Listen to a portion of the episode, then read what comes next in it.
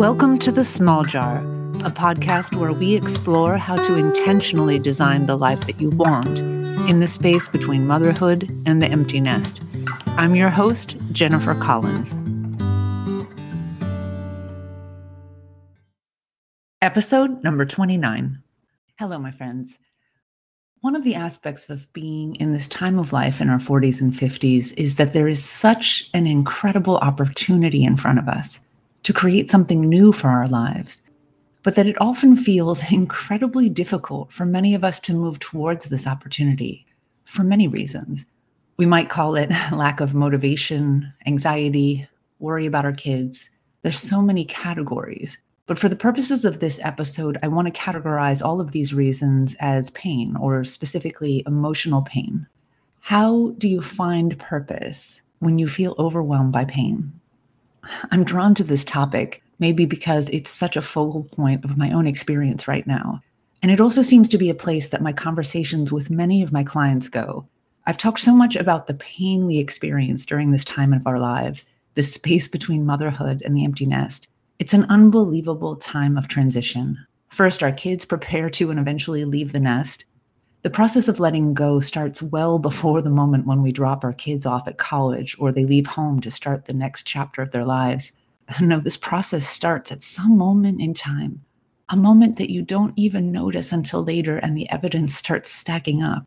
The process starts the moment when your child starts to pull away, now, this doesn't have to be dramatic. Some of our kids pull away simply by demonstrating their own independence, driving on their own, or just starting to take care of things on their own, doing their homework without being told, or making their own meals, no longer confiding in us everything that's happening in their everyday lives. This is all normal, totally part of the process of our children growing up. It can be beautiful when you're able to sit in the awe of it how these babies of ours have grown into independent human beings. How absolutely amazing. But of course, there are the moments when it doesn't feel so amazing. Our kids pull away in other ways that feel a little less comfortable and awe inspiring. It would be impossible to cover all the ways. It could just be an attitude shift that they seem slightly annoyed by us at times, or they stop spending as much time with us. Their bedroom doors are always closed, and when you knock to check on them, you get the distinct feeling they're waiting for you to leave. We offer our advice and reminders as we always have, but suddenly our kids seem less open to our input. Increasingly, we see our kids faced with decisions and we can't help but have an opinion as to how they should move forward, whether it's something simple like how much they're studying or whether or not they should ask for help, participate in this or that activity. We may have opinions about their friends or how they spend their free time just as we have since our kids were little, we have opinions about how our kids should show up. And increasingly, our opinions are less relevant, not particularly welcomed. We find ourselves navigating this odd dance of encouragement and boundary setting. We want to protect them from making mistakes, but our kids have a tricky way of doing things they're intent on doing, whether we condone them or not. The point of all of this being our kids pull away in big and small ways well before they leave home, and then they go and there is a whole new relationship we have to forge with them now that they're living on their own, quote unquote, but still very much dependent on us financially, most likely, not exactly independent. So if you have one child, this is a process that could take three to five years, this letting go. It could take longer. Many of us continue to worry about our kids well after they've graduated college. In fact, is there a time when we won't worry about our kids? I'm beginning to think there isn't. So, one kid, that's a three to five year journey of letting go. If you have multiple kids spread over multiple years, that letting go period extends even longer. And for sure, whatever we've learned in terms of how to deal with letting go of our first child, it's going to be worthless in terms of dealing with the second and third child. Each of our children are distinctly unique, their own perfect combination of talents, strengths, weaknesses, pitfalls. It's a roller coaster to say the least. And it seems like a cruel joke that this crazy transition happens at the same time our hormones decide to go completely haywire. Suddenly, it feels like we're having PMS three weeks out of four, hot flashes, waking in the middle of the night for no reason, heart racing, inexplicable weight gain, moodiness, depression, anxiety, Personally, I've spent quite a bit of time researching and trying to find the secret bullet to minimize my perimenopause symptoms. Or is it menopause? Seriously, it's crazy that most doctors don't even seem to know how to help. So there's this physical transition that's happening to us that's completely out of our control. Then we're experiencing a life transition with our teens, again, completely out of our control. Add to this, many of us experience other types of transitions. Our parents' health might be failing. We might be experiencing our own health challenges aside from menopause. We might be facing the prospect of a divorce or putting our lives back together after divorce. It also seems for many of us, we've spent so many years caught up in the whirlwind of raising our kids that we haven't stayed as connected to our girlfriends. Or we find that now that the kids are moving on from high school, there's some relationships that we just won't carry with us beyond our connection to the school. It's a big time of transition for us. And we wonder why we find ourselves in pain, anxiety, uncertainty over the future. I just want to take a moment and give everyone listening a collective hug. If this resonates with you, you are not alone in feeling this way. There's so much that we have to say goodbye to. And look, we really loved so much about raising our kids. Well, if we're really honest, we remember many of the good times in retrospect, and the tough times don't seem as bad anymore. The sleepless nights of infancy, the terrible twos, the tantrums, the awkward stages of the preteen years, it all seems kind of precious now, even though at the time I personally found myself at my wits' end many times. It's interesting to consider that our children have really been a North Star for us for the past 15, 20, 25 years. No matter what else has been going on in our lives, for the most part, our primary focus has been on doing whatever we can to support and nurture our kids as they grew into adults. This has been our purpose. And so it's really no wonder that now that we have no choice but to let go of this purpose, at least in the way it's looked up to this point, it's difficult. So often when I'm talking to my clients, and I've certainly felt this in my own experience, there can be a period of time when you actually don't really know what to do with yourself.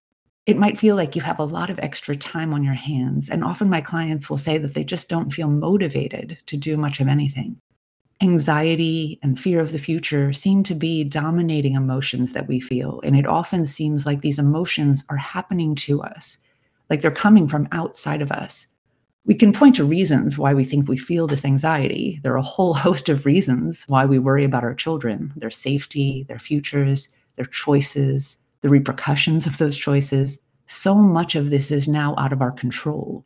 So the only thing we feel like we can do is worry ourselves into a frenzy because our kids are still such a focal point of our lives. Even as they increasingly spend so much of their lives away from us, we still consider them a mission in our life.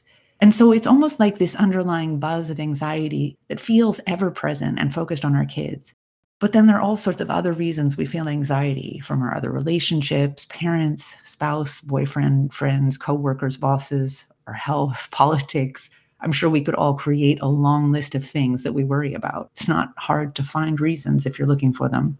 So it's like anxiety becomes somewhat of an identity. We can become so used to feeling worried that we can't see anything else. What we really want is to feel better, to make the pain go away. But we're stuck because we can't change the circumstances that are triggering our anxiety. Kids going out into the world, living their lives, I'm not sure if you've considered it, but as nice as it sounds to keep your kids at home, it's not hard to imagine the inherent challenge of keeping a bird from flying. Once our kids are ready to take flight, holding them back, even from a path we wish they wouldn't take, it just stops being an option. We can't control our kids and their choices. We certainly can't stop time or demand that our loved ones are healthy, that we're healthy. We feel powerless to feel better because we can't always fix what we perceive to be the cause of our worry and pain. And I don't know how you experience anxiety, but it can be physically overpowering. It can stop you in your tracks. And often, the more we experience anxiety in a way that feels overwhelming, the more we can begin to fear this physical state. We begin to have anxiety about our anxiety. Many of my clients come to me hoping to find a way to achieve some relief from this anxiety. There are many ways we tend to try to tackle this challenging emotion. If you Google ways to cope with anxiety, you might find suggestions like deep breathing, taking a walk, doing yoga or meditation.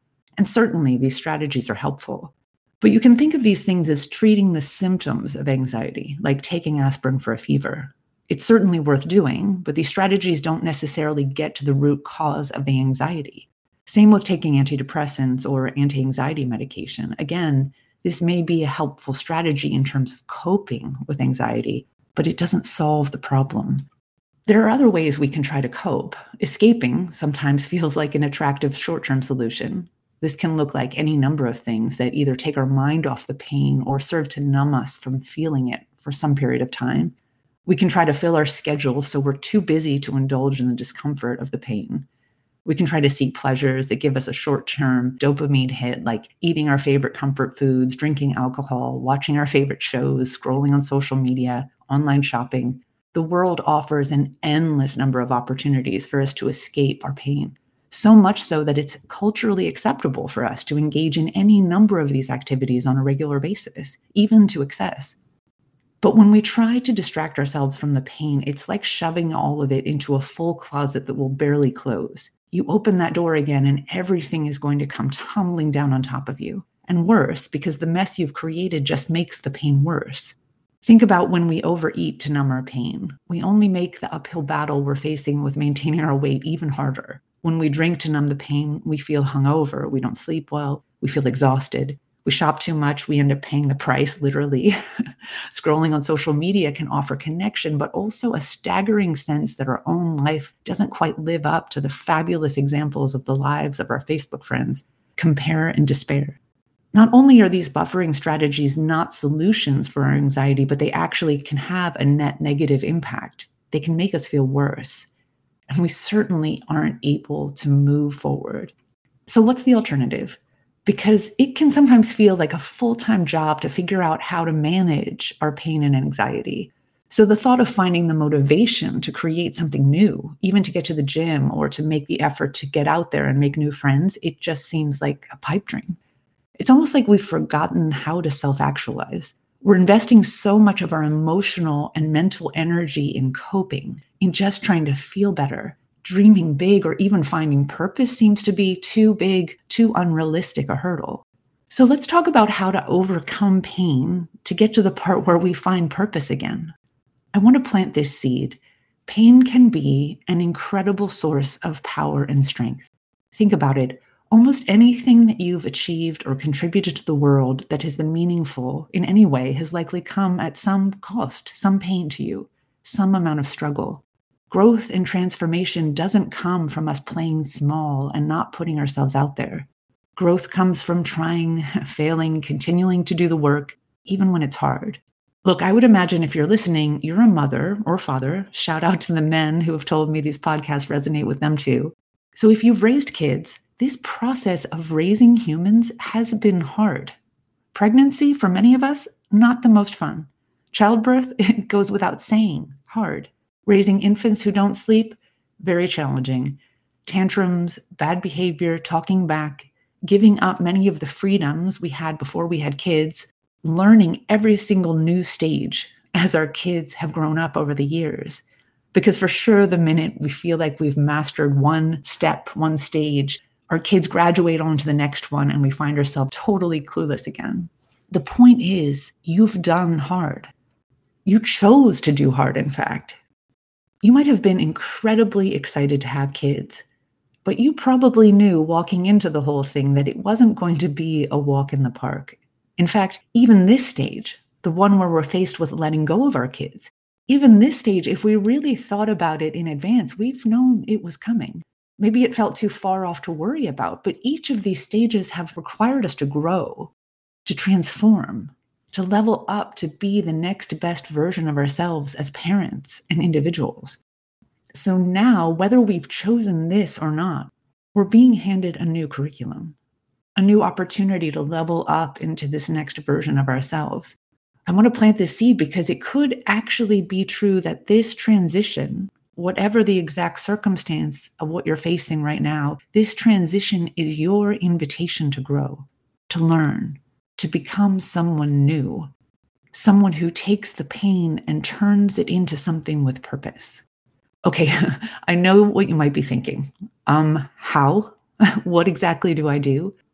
Especially if right now you're feeling completely stuck and overwhelmed by the circumstances of your life. It can feel hard to even make the leap to consider that this pain might have a silver lining. So, this is where you start. One, acknowledge the possibility that nothing has gone wrong, that there's nothing inherently wrong with you, that you're experiencing anxiety or emotional pain right now. When you touch a hot stove with your finger, you will immediately feel physical pain. When you feel this kind of pain, you don't think there must be something wrong with me that my finger hurts. You just learn, oh, the stove is hot. And when I touch a hot stove, I burn myself. You likely won't do that again if you can help it. Now, how is emotional pain different? And is there a lesson we can learn from this example? Well, when it comes to physical pain, these symptoms, the pain of a burned finger, is a warning sign, a signal to the brain that we should remove our finger to avoid serious damage. Could it also be that our emotional pain is also a warning sign and not a sign that there's something wrong with us, that we're inherently broken because we have anxiety or emotional pain, but rather the emotional pain is a signal that the way we are experiencing the circumstances of our lives is creating emotional pain. Let me say that again. The way we are experiencing the circumstances of our lives creates emotional pain. It's not the circumstances that are causing the pain. It is, in fact, our perception of those circumstances.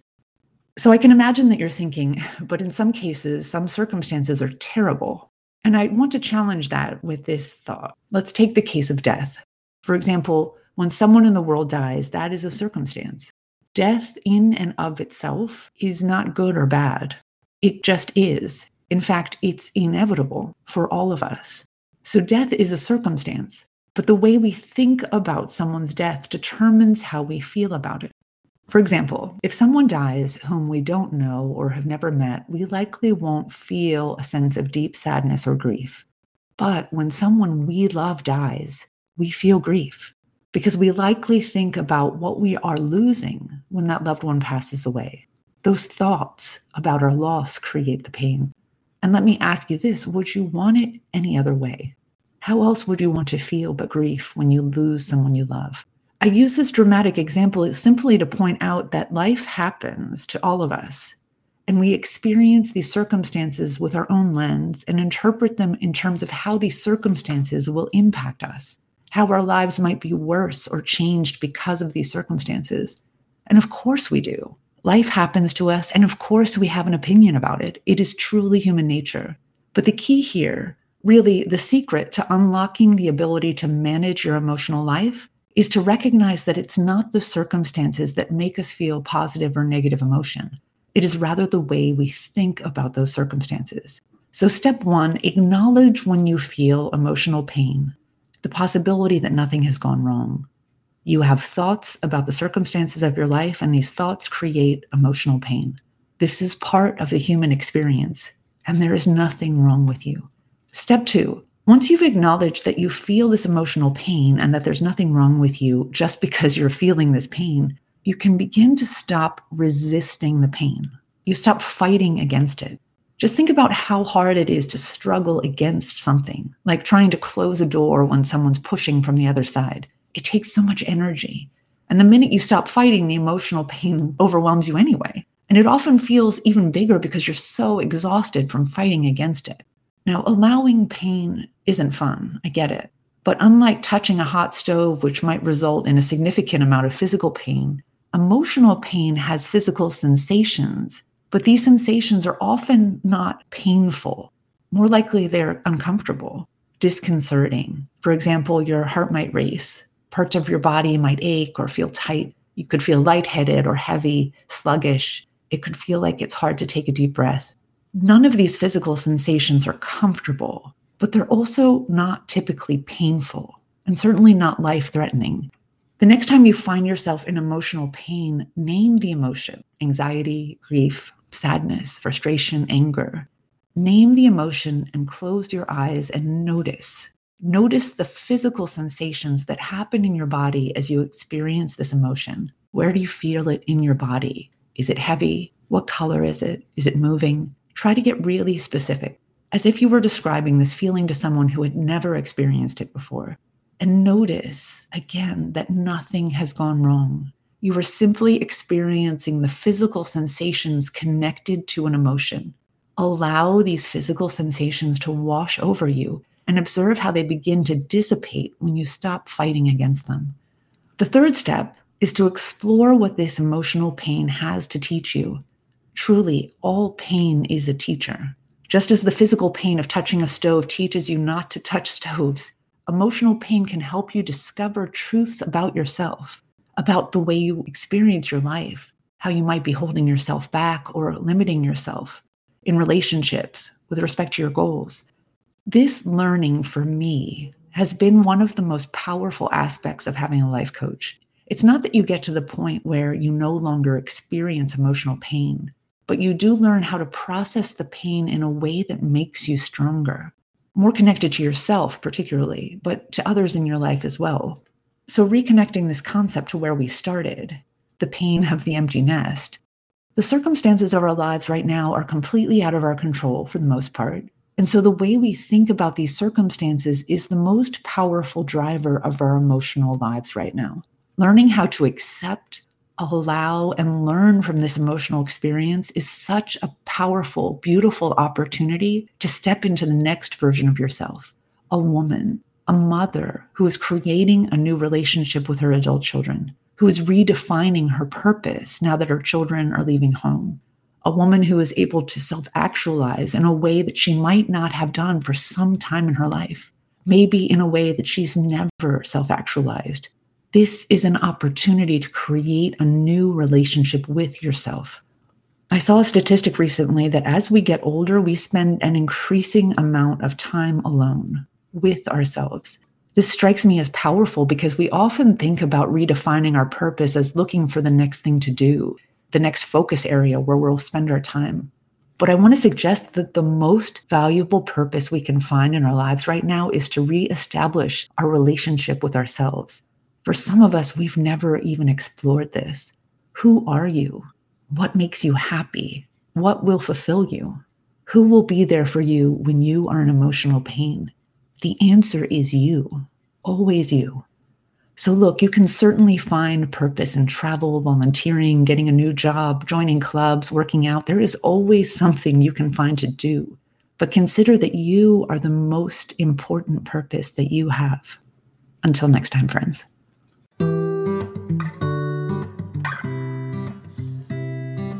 Thanks for listening to the Small Jar Podcast. Please visit us at www.thesmalljar.com. Follow us on Facebook and Instagram at Small Jar Coach and subscribe to this podcast. Remember, you are the author of your story.